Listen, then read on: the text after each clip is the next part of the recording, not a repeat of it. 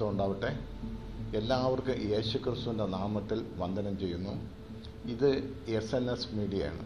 S N S എന്ന് പറഞ്ഞു കഴിഞ്ഞാൽ യോഗന സുവിശേഷം എട്ടാം അധ്യായം മുപ്പത്തൊന്നാം ഭാഗത്തിൽ ഇങ്ങനെ പറയുന്നു.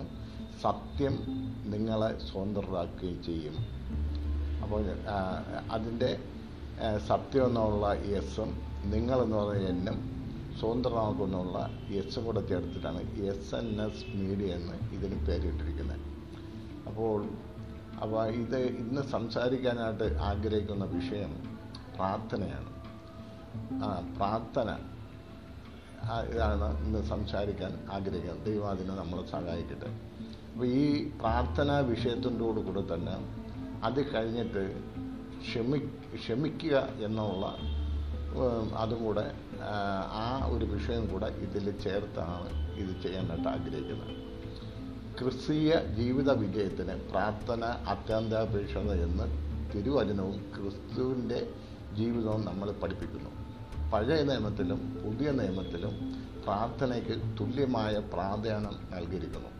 പ്രാർത്ഥന എന്ന എന്ന പദത്തിന് അപേക്ഷ യാചന പക്ഷപാതം ആരാധന ദൈവസന്നിധിയിലെ ധ്യാനം സ്തുതിസ്തോത്രങ്ങൾ അവന്റെ നാമത്തെ വിളി വിളിച്ചപേക്ഷിക്കുക കണ്ണീ കണ്ണിനീരോടെ വിതയ്ക്കുക എന്നിങ്ങനെ വിവിധ പദപ്രയോഗങ്ങൾ തിരുവചനത്തിൽ കാണുന്നു.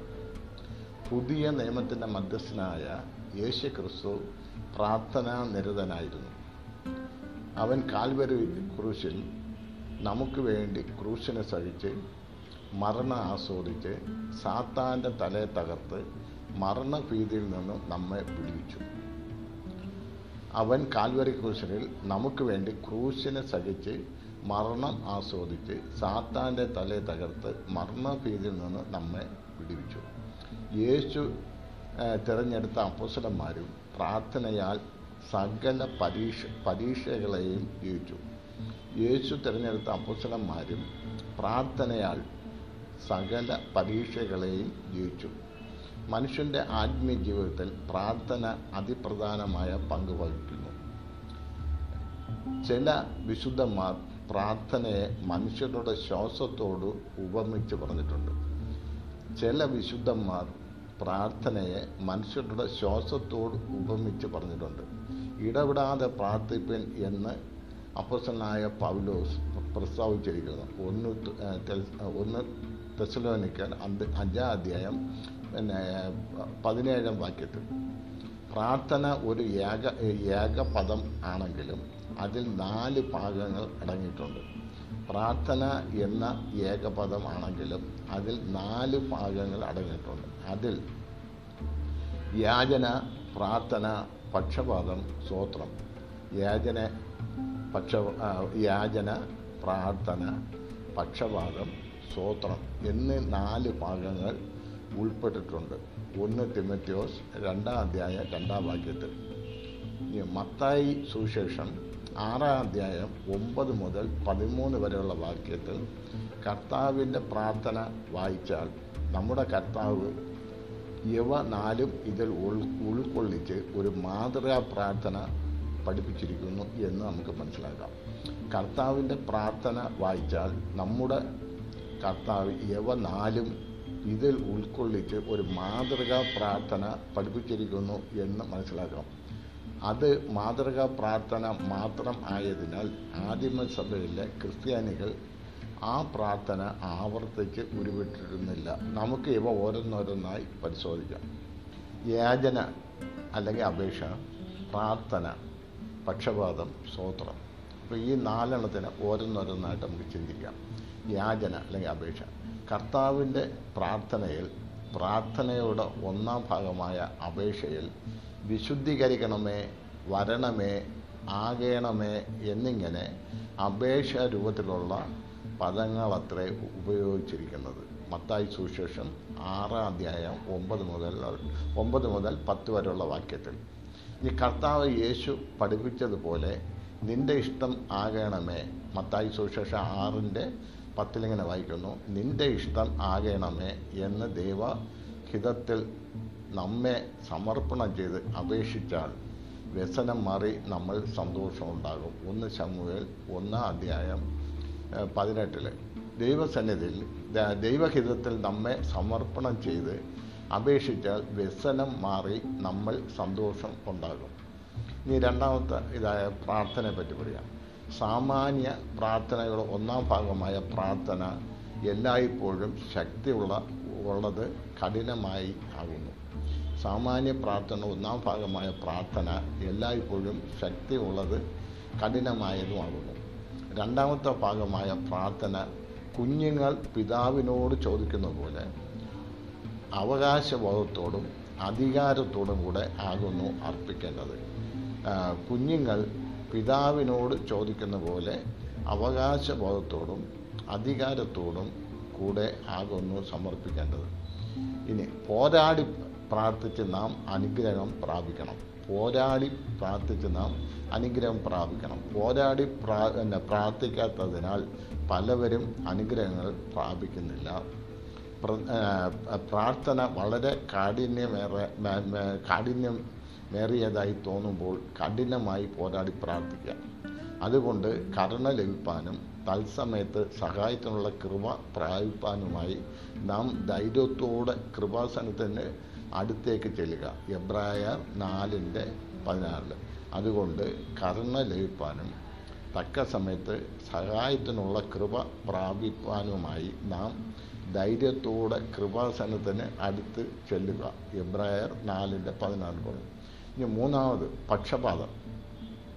പക്ഷപാതം എന്ന് പറയുന്നത് ഒരു വ്യക്തി മറ്റൊരു വ്യക്തിക്ക് വേണ്ടി വേറെ വ്യക്തിയോട് വാദിക്കുന്നതാകുന്നു. പക്ഷപാതം എന്ന് പറയുന്നത് ഒരു വ്യക്തി മറ്റൊരു വ്യക്തിക്ക് വേണ്ടി വേറൊരു വ്യക്തിയോട് വാദിക്കുന്നതാകുന്നു. ഉദാഹരണം ഞാൻ മറ്റൊരു വ്യക്തിയുടെ ആവശ്യങ്ങൾക്ക് വേണ്ടി യേശുവിനോട് പക്ഷപം ചെയ്യുന്നതുപോലെ. ചെയ്യുന്നത് പോലെ ഉദാഹരണമായി ഞാൻ മറ്റൊരു വ്യക്തിയുടെ ആവശ്യങ്ങൾക്ക് വേണ്ടി യേശുവിനോട് പക്ഷപാതം ചെയ്യുന്നത് പോലെ ഇയോബ് നാൽപ്പത്തി ഇയോബിന്റെ പുസ്തകം നാൽപ്പത്തിരണ്ടാം അധ്യായം എട്ട് മുതൽ പത്ത് പത്ത് വരെയുള്ള വാക്യത്തിൽ ഇയോബ് തന്റെ സ്നേഹിതന്മാർക്ക് വേണ്ടി പ്രാർത്ഥിച്ചപ്പോൾ അല്ലെങ്കിൽ പക്ഷപാതം ചെയ്തപ്പോൾ യഹോവ അവന്റെ പക്ഷപാതം കേട്ട് അവരുടെ മൂഢതയ്ക്ക് ഒത്തവണ്ണം അവരോട് പ്രവർത്തിച്ചില്ല. മാത്രമല്ല യഹോവ ഇയോബിന്റെ സ്ഥിതിക്ക് മാറ്റവും വരുത്തി. യോബ് തന്റെ സ്നേഹിതന്മാർക്ക് വേണ്ടി പ്രാർത്ഥിച്ചപ്പോൾ അല്ലെങ്കിൽ പക്ഷപാതം ചെയ്തപ്പോൾ യഹോവ അവന്റെ പക്ഷപാതം കേട്ട് അവരുടെ മൂഢതയ്ക്ക് ഒത്തവണ്ണം അവരോട് പ്രവർത്തിച്ചില്ല. മാത്രമല്ല യഹോവ യോബിന്റെ സ്ഥിതിക്ക് മാറ്റവും വരുത്തി. കർത്താവായ യേശു ദുഷ്ടന്റെ കയ്യിൽ അകപ്പെടാതെ വണ്ണം അവരെ കാത്തുകൊള്ളണം എന്ന് താൻ അപേക്ഷിക്കുന്നു എന്ന് തന്റെ ശിഷ്യന്മാർക്ക് വേണ്ടി പിതാവിനോട് പക്ഷപാതം ചെയ്തു. നാമും മറ്റുള്ളവർക്ക് വേണ്ടി പക്ഷപാതം ചെയ്യണം.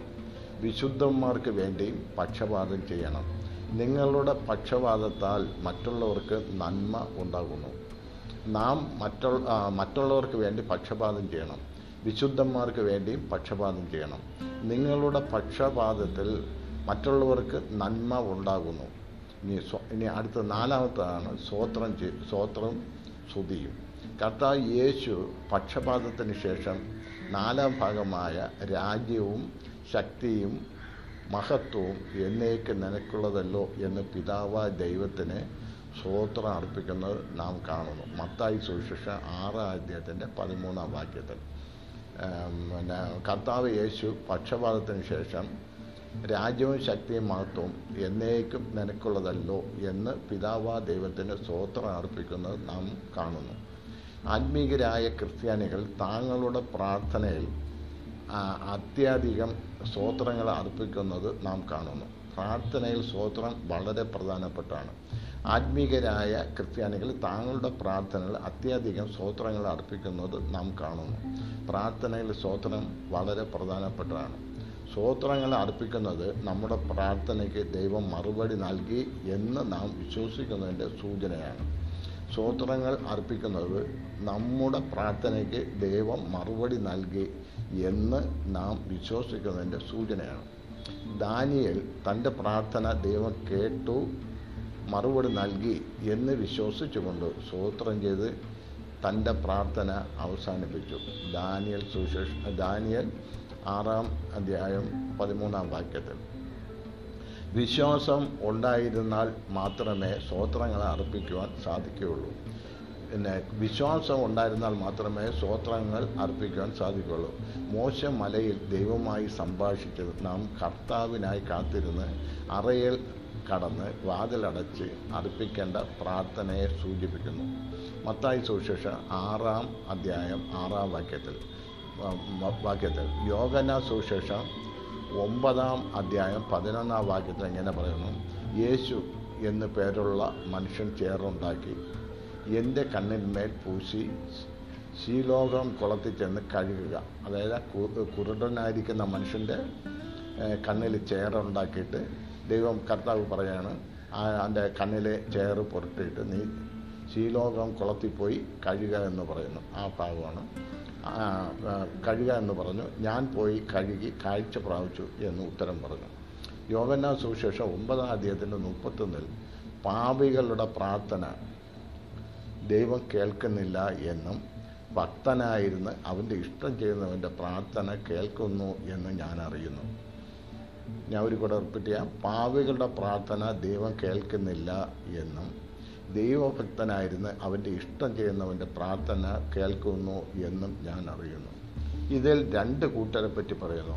പാവിയെപ്പറ്റിയും ദൈവഭക്തന്റെ അല്ലെങ്കിൽ നീതിമാന്റെ കാര്യവും പറയുന്നു.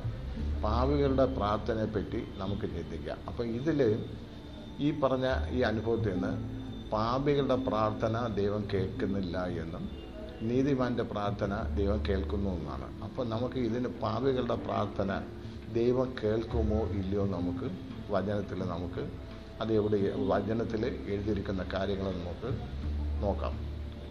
ഒരു വ്യക്തി തന്റെ പാവ ജീവിത ജീവിതത്തിൽ തുടരുകയും അതിനെക്കുറിച്ച് പശ്ചാത്തലം ഇല്ലാത്തവൻ ആയിരിക്കുകയും ചെയ്താൽ അവന്റെ പ്രാർത്ഥന ദൈവം കേൾക്കുന്നില്ല.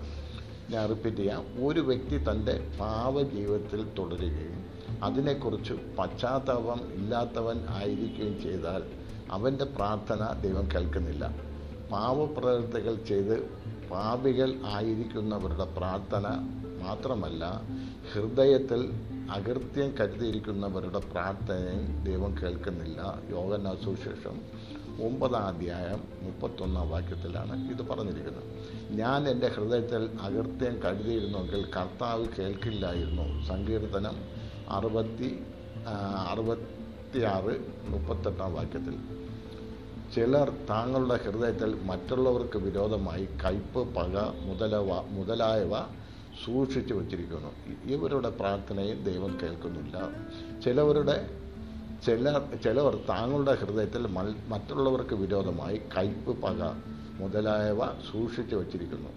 ഇവരുടെ പ്രാർത്ഥനയും ദൈവം കേൾക്കുന്നില്ല. ചിലവർ മ്ലേച്ഛ ചിന്തകളാൽ നിറഞ്ഞ നിറഞ്ഞവരായിരിക്കുന്നു. അവർക്കും ദൈവം ചെവി കൊടുക്കുന്നില്ല. മറ്റു ചിലർ തിരുവചനങ്ങളെ കേൾക്കാൻ പോലും താല്പര്യം ഇല്ലാത്തവരും അവയെ അനുസരിക്കുവാൻ മനസ്സില്ലാത്തവരുമായി കാണപ്പെടുന്നു. അവർക്കും ദൈവം ചെവി കൊടുക്കുന്നില്ല. വഷള എത്ര അഭിവൃദ്ധി പ്രാപിച്ചാലും ദൈവം അവന്റെ നിലവിളി കേൾക്കുന്നില്ല എന്ന് നാം വായിക്കുന്നു.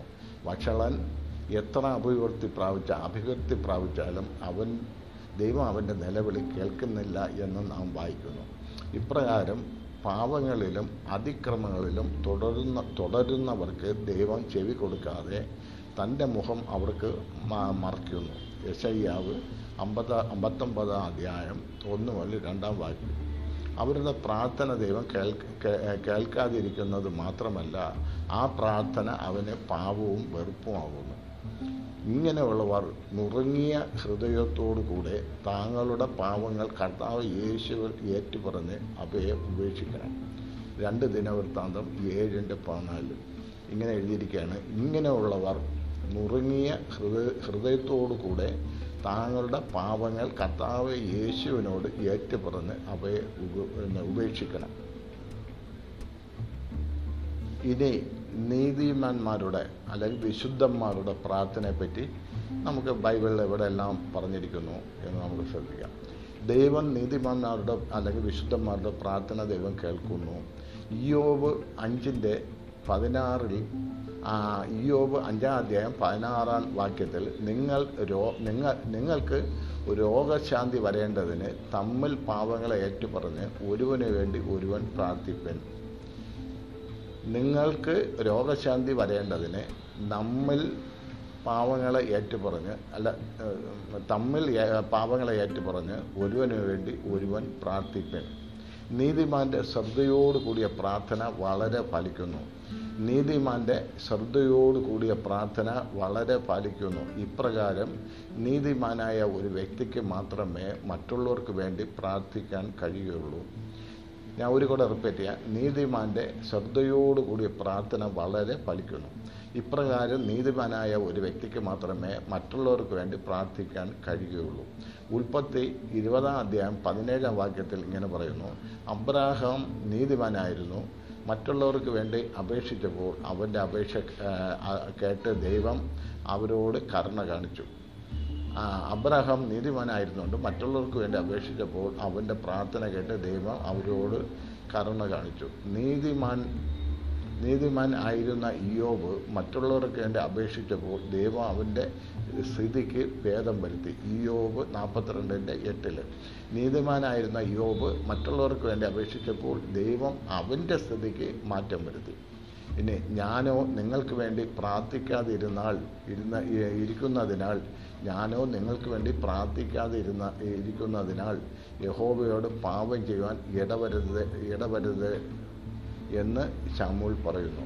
ഒന്ന് ശാമൂൽ പന്ത്രണ്ടാം അധ്യായത്തിന്റെ ഇരുപത്തെട്ടിൽ ആകയാൽ മറ്റുള്ളവർക്ക് വേണ്ടി പ്രാർത്ഥിക്കുന്നതിൽ ചുമതലക്കാരായിരിക്കുന്ന നിങ്ങൾ എപ്പോഴും നീതിമാന്മാരായി തന്നെ തന്നെ സൂക്ഷിക്കുന്നതിൽ ശ്രദ്ധയുണ്ടായിരിക്കണം. ഞാൻ ഒരു കൂടെ റിപ്പീറ്റ് ചെയ്യാം. ആകയാൽ മറ്റുള്ളവർക്ക് വേണ്ടി പ്രാർത്ഥിക്കുന്നതിൽ ചുമതലക്കാരായിരിക്കുന്ന നിങ്ങൾ എപ്പോഴും നീതിമാന്മാരായി നമ്മെ തന്നെ സൂക്ഷിക്കുന്നതിൽ ശ്രദ്ധയുണ്ടായിരിക്കണം.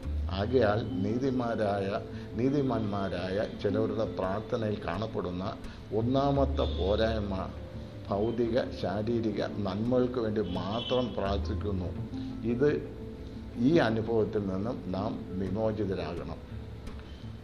ആകയാൽ നീതിമാൻ നീതിമാന്മാരായ ചിലവ് ചിലവരുടെ പ്രാർത്ഥനയിൽ കാണപ്പെടുന്ന ഒന്നാമത്തെ പോരായ്മയായ ഭൗതിക ശാരീരിക നന്മ നന്മകൾക്ക് വേണ്ടി മാത്രം പ്രാർത്ഥിക്കുന്നു.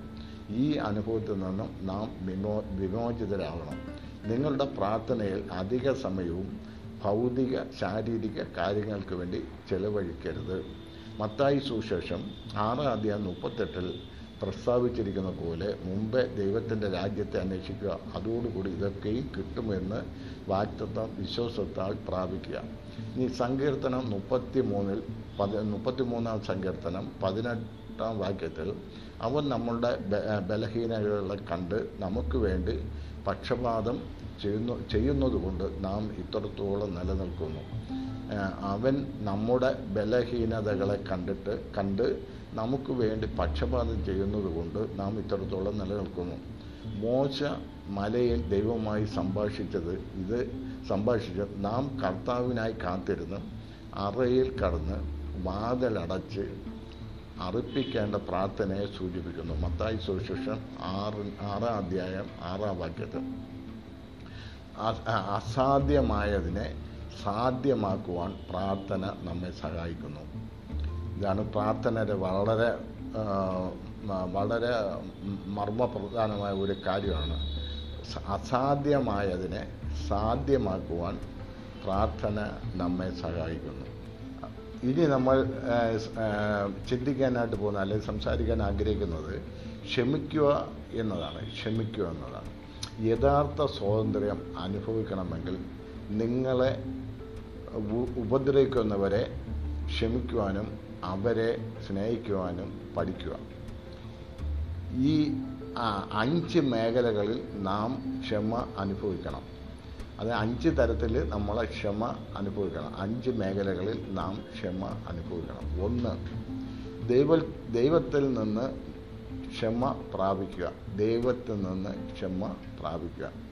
രണ്ട് മറ്റുള്ളവരോട് ക്ഷമ ചോദിക്കുക. മറ്റുള്ളവരോട് ക്ഷമ ചോദിക്കുക. മൂന്ന് നമ്മോട് തന്നെ ക്ഷമിക്കുക മൂന്ന് നമ്മോട് തന്നെ ക്ഷമിക്കുക നാല് ദൈവത്തോട് ക്ഷമിക്കുക നാല് ദൈവത്തോട് ക്ഷമിക്കുക അഞ്ച് മറ്റുള്ളവരോട് ക്ഷമിക്കുക അപ്പോൾ അതിൽ ഒന്നാമത്തത് ദൈവത്തിൽ നിന്ന് ക്ഷമ പ്രാപിക്കുക നമ്മുടെ സകല പാവവും കഴുകിക്കളയുവാൻ യേശുവിന്റെ രക്തത്തിന് കഴിയും എന്നുള്ളത് എന്നുള്ള സത്യം തന്നെ. നമ്മുടെ സകല പാവവും കഴുകിക്കളയുവാൻ യേശുവിന്റെ രക്തത്തിന് കഴിയും എന്നുള്ളത് സത്യം തന്നെ. എന്നാൽ നമ്മുടെ പാവങ്ങളെ ഓർത്ത് നാം അനുദപിച്ച് ഏറ്റുപറയുന്നില്ല എങ്കിൽ അവന്റെ രക്തത്തിന് നമ്മെ നമ്മെ കഴുകി വെളിപ്പാക്കുവാൻ കഴിയുകയില്ല ഒരു കൂടെ റിപ്പീറ്റ് ചെയ്യാം. നമ്മുടെ പാവങ്ങളെ ഓർത്ത് നാം അനുതപിച്ച് ഏറ്റുപറയുന്നില്ല എങ്കിൽ അവന്റെ രക്തത്തിന് നമ്മെ കഴുകി വെളിപ്പാക്കാൻ കഴിയുകയില്ല പാവികളും പിന്മാറ്റക്കാരും അശുദ്ധരായി നടക്കുന്നത് യേശുവിന്റെ കാൽവരി യാഗത്തിൽ യേശുവിന്റെ രക്തത്തിന് ശക്തിയില്ലാഞ്ഞിട്ടല്ല. പിന്നെയോ അവർ ആ രക്തത്തെ പ്രയോജനപ്പെടുത്താഞ്ഞിട്ടാണ്. ദൈവം ആദർശനായിരിക്കാൽ നമ്മുടെ ചിന്തകൾ ഭാവനകൾ രഹസ്യമായ ആഗ്രഹങ്ങൾ തുടങ്ങിയവയിൽ ഉണ്ടാകുന്ന അദർശ്യ പാവങ്ങൾ നാം ഗൗരവമായി വീക്ഷിക്കണം. ദൈവം ആദർശനായിരിക്കാൽ നമ്മുടെ ചിന്തകൾ ഭാവനകൾ രഹസ്യമായ ആഗ്രഹങ്ങൾ തുടങ്ങിയവയിൽ ഉണ്ടാകുന്ന അദർശ്യ അദർശ്യ പാവങ്ങൾ നാം ഗൗരവമായി വീക്ഷിക്കണം. മുട്ടിമേൽ നിന്ന് ഹൃദയങ്ങളെ പരിശോധിക്കുന്നത് സകല പാവങ്ങൾക്കും കർത്താവിനോട് ക്ഷമ ചോദിക്കുന്നതിനും ചോദിക്കുന്നതിനും നമുക്ക് ദയവായി സമയം കണ്ടെത്താം. മുട്ടുമേൽ നിന്ന് ഹൃദയങ്ങളെ പരിശോധിക്കുന്നതിന് സകല പാവങ്ങൾക്കും കർത്താവിനോട് ക്ഷമ ചോദിക്കുന്നതിന് നമുക്ക് ദയവായി സമയം കണ്ട കണ്ടെടുത്താം ക്രിസ്തീയ ജീവിതത്തിലെ ഒന്നാമത്തെ പടിയായ ദൈവത്തിൽ നിന്ന് ക്ഷമ പ്രാപിക്കുക. ക്രിസ്തീയ ജീവിതത്തിൽ ഒന്നാമത്തെ പടിയായ അഞ്ച് കാര്യങ്ങൾ നമ്മൾ പറഞ്ഞു.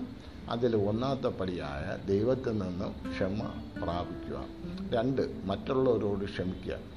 മറ്റുള്ളവരോട് ക്ഷമിക്കുക. നമ്മൾ നേരത്തെ നമ്മൾ മനസ്സിലാക്കിയത് ദൈവത്തിൽ നിന്ന് ക്ഷമ പ്രാപിക്കുക. ഇപ്പോൾ രണ്ട് മറ്റുള്ളവരോട് ക്ഷമ ചോദിക്കുക. നാം ആർക്കും എതിരായി ഒന്നും ചെയ്തില്ല എങ്കിലും ആരെങ്കിലും നമ്മളാൽ വ്രണപ്പെട്ടതായി നാം അറിഞ്ഞാൽ അവരോട് നാം ക്ഷമ ചോദിക്കണം. നാം ആർക്കും എതിരായി ഒന്നും ചെയ്തില്ല എങ്കിലും ആരെങ്കിലും നമ്മ നമ്മളാൽ വ്രണപ്പെട്ടതായി നാം അറിഞ്ഞാൽ അവരോട് നാം ക്ഷമ ചോദിക്കണം. പുതിയ നിയമകാലത്ത് അതിവി വിശുദ്ധ സ്ഥലത്തേക്ക് അത്രേ നാം വിളിക്കപ്പെട്ടിരിക്കുന്നത്. പുതിയ നിയമകാലത്ത് അതിവിശുദ്ധ സ്ഥലത്തേക്ക് അത്രേ നാം വിളിക്കപ്പെട്ടിരിക്കുന്നത്. അങ്ങനെയെങ്കിൽ മറ്റു മറ്റുള്ളവരുമായി സമാധാനത്തിൽ കഴിയുവാൻ നാം എത്ര അധികം ഉത്സാഹമുള്ളവരായിരിക്കണം. എബ്രായർ ലേഖനം പതിമൂന്നാം അധ്യായത്തിന്റെ പത്തിൽ ഈ കൃപായുഗത്തിൽ ക്രിസ്തു അത്രേ നമ്മളുടെ യാഗപീഠം. മറ്റൊരു തരത്തിൽ പറഞ്ഞാൽ നാം മറ്റുള്ളവരുമായി നിരപ്പ് പ്രാപിച്ചില്ല എങ്കിൽ നാം ക്രിസ്തുവുമായി ബന്ധമില്ലാത്തവരായിത്തീരും.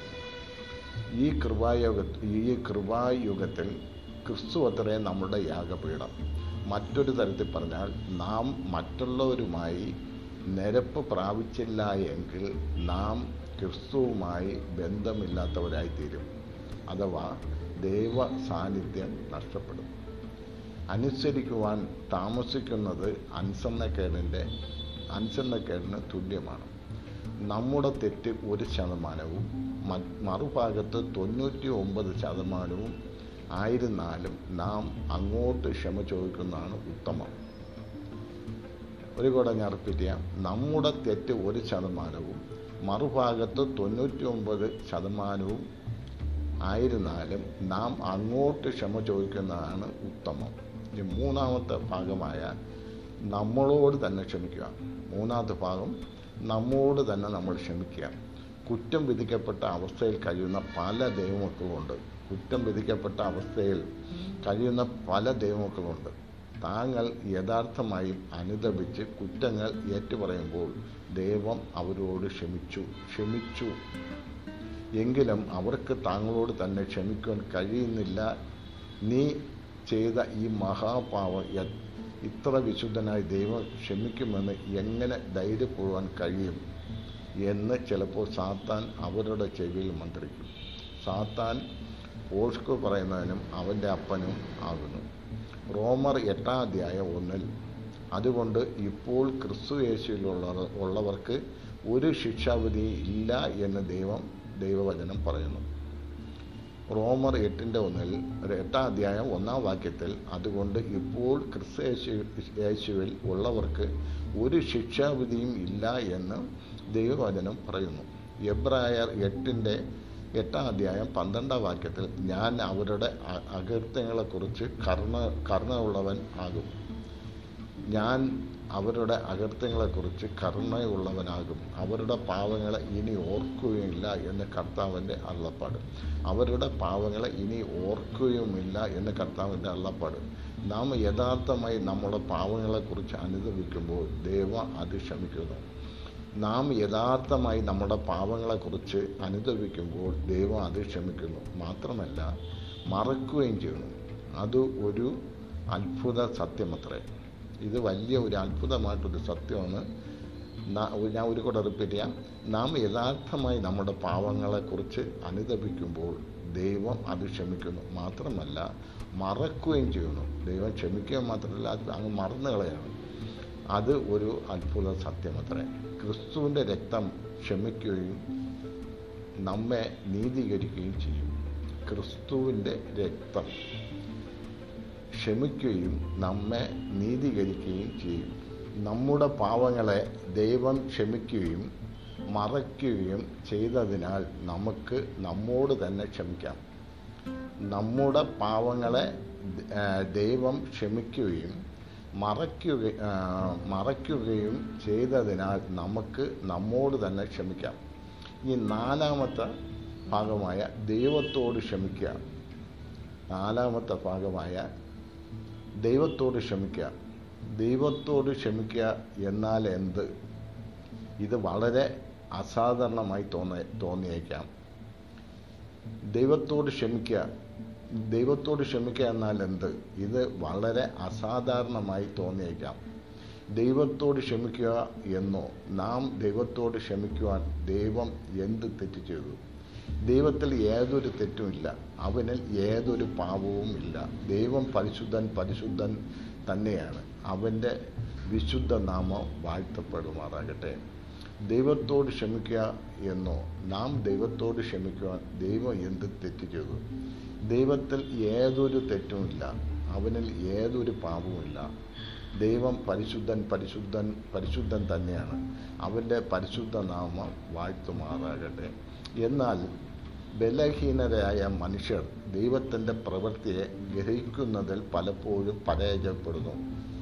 ഞാൻ ഒരു കൂടെ റിപ്പീറ്റ് ചെയ്യാം. എന്നാൽ ബലഹീനരായ മനുഷ്യർ ദൈവത്തിന്റെ പ്രവൃത്തിയെ ഗ്രഹിക്കുന്നതിൽ അല്ലെങ്കിൽ മനസ്സിലാക്കുന്നതിൽ ചിലപ്പോൾ പരാജയപ്പെടുന്നു. മറ്റൊരു വിധത്തിൽ പറഞ്ഞാൽ ദൈവത്തിന്റെ പ്രവൃത്തിയുടെ യാഥാർത്ഥ്യം മനസ്സിലാക്കാതെ ദൈവത്തിൻ മറ്റൊരു വിധത്തിൽ പറഞ്ഞാൽ ദൈവത്തിന്റെ പ്രവൃത്തിയുടെ യാഥാർത്ഥ്യം മനസ്സിലാക്കാതെ ചില സന്ദർഭങ്ങളിൽ നാം ദൈവത്തെ സംശയിക്കുകയും ചോദ്യം ചെയ്യുകയും ചെയ്യുന്നു. ചില സന്ദർഭങ്ങളിൽ നാം ദൈവത്തെ സംശയിക്കുകയും ചോദ്യം ചെയ്യുകയും ചെയ്യുന്നു. അപ്പോൾ അതിനെപ്പറ്റി നമുക്ക് വരാം. ദൈവത്തെ സംശയിച്ചതും ചോദ്യം ചെയ്തതും തെറ്റായിപ്പോയി എന്ന കുറ്റബോധത്തോടെ ദൈവത്തോട് ക്ഷമി ക്ഷമ ചോദിക്കുന്നതാണ് ദൈവത്തോട് ക്ഷമിക്കുക എന്നതുകൊണ്ട് അർത്ഥമാക്കുന്നത്. അതിന്റെ ഉദാഹരണം നമുക്ക് താഴോട്ട് വായിക്കാം. ഞാൻ ഒരു കൂടെ റിപ്പീറ്റ് ചെയ്യാം. ദൈവത്തെ സംശയിച്ചതും ചോദ്യം ചെയ്തതും തെറ്റായി പോയി എന്ന കുറ്റബോധത്തോടെ ദൈവത്തോട് ക്ഷമ ചോദിക്കുന്നതാണ് ദൈവത്തോട് ക്ഷമിക്കുക എന്നതുകൊണ്ട് അർത്ഥമാക്കുന്നു. ഉദാഹരണമായി കർത്താവെ നീ എന്തുകൊണ്ട് എന്റെ കുഞ്ഞിനെ എടുത്തു?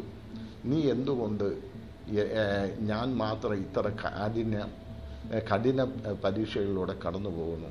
എന്തുകൊണ്ട് എന്റെ വിവാഹത്തിന് ഇങ്ങനെ സംഭവിച്ചു? ഈ പ്രശ്നം എന്തുകൊണ്ട് എന്റെ ജീവിതത്തിൽ അനുഭവി അനുവദിച്ചു? കർത്താവ് എന്തുകൊണ്ട് ഇങ്ങനെ ഒരു രോഗം എന്റെ കുഞ്ഞിന് വന്നു?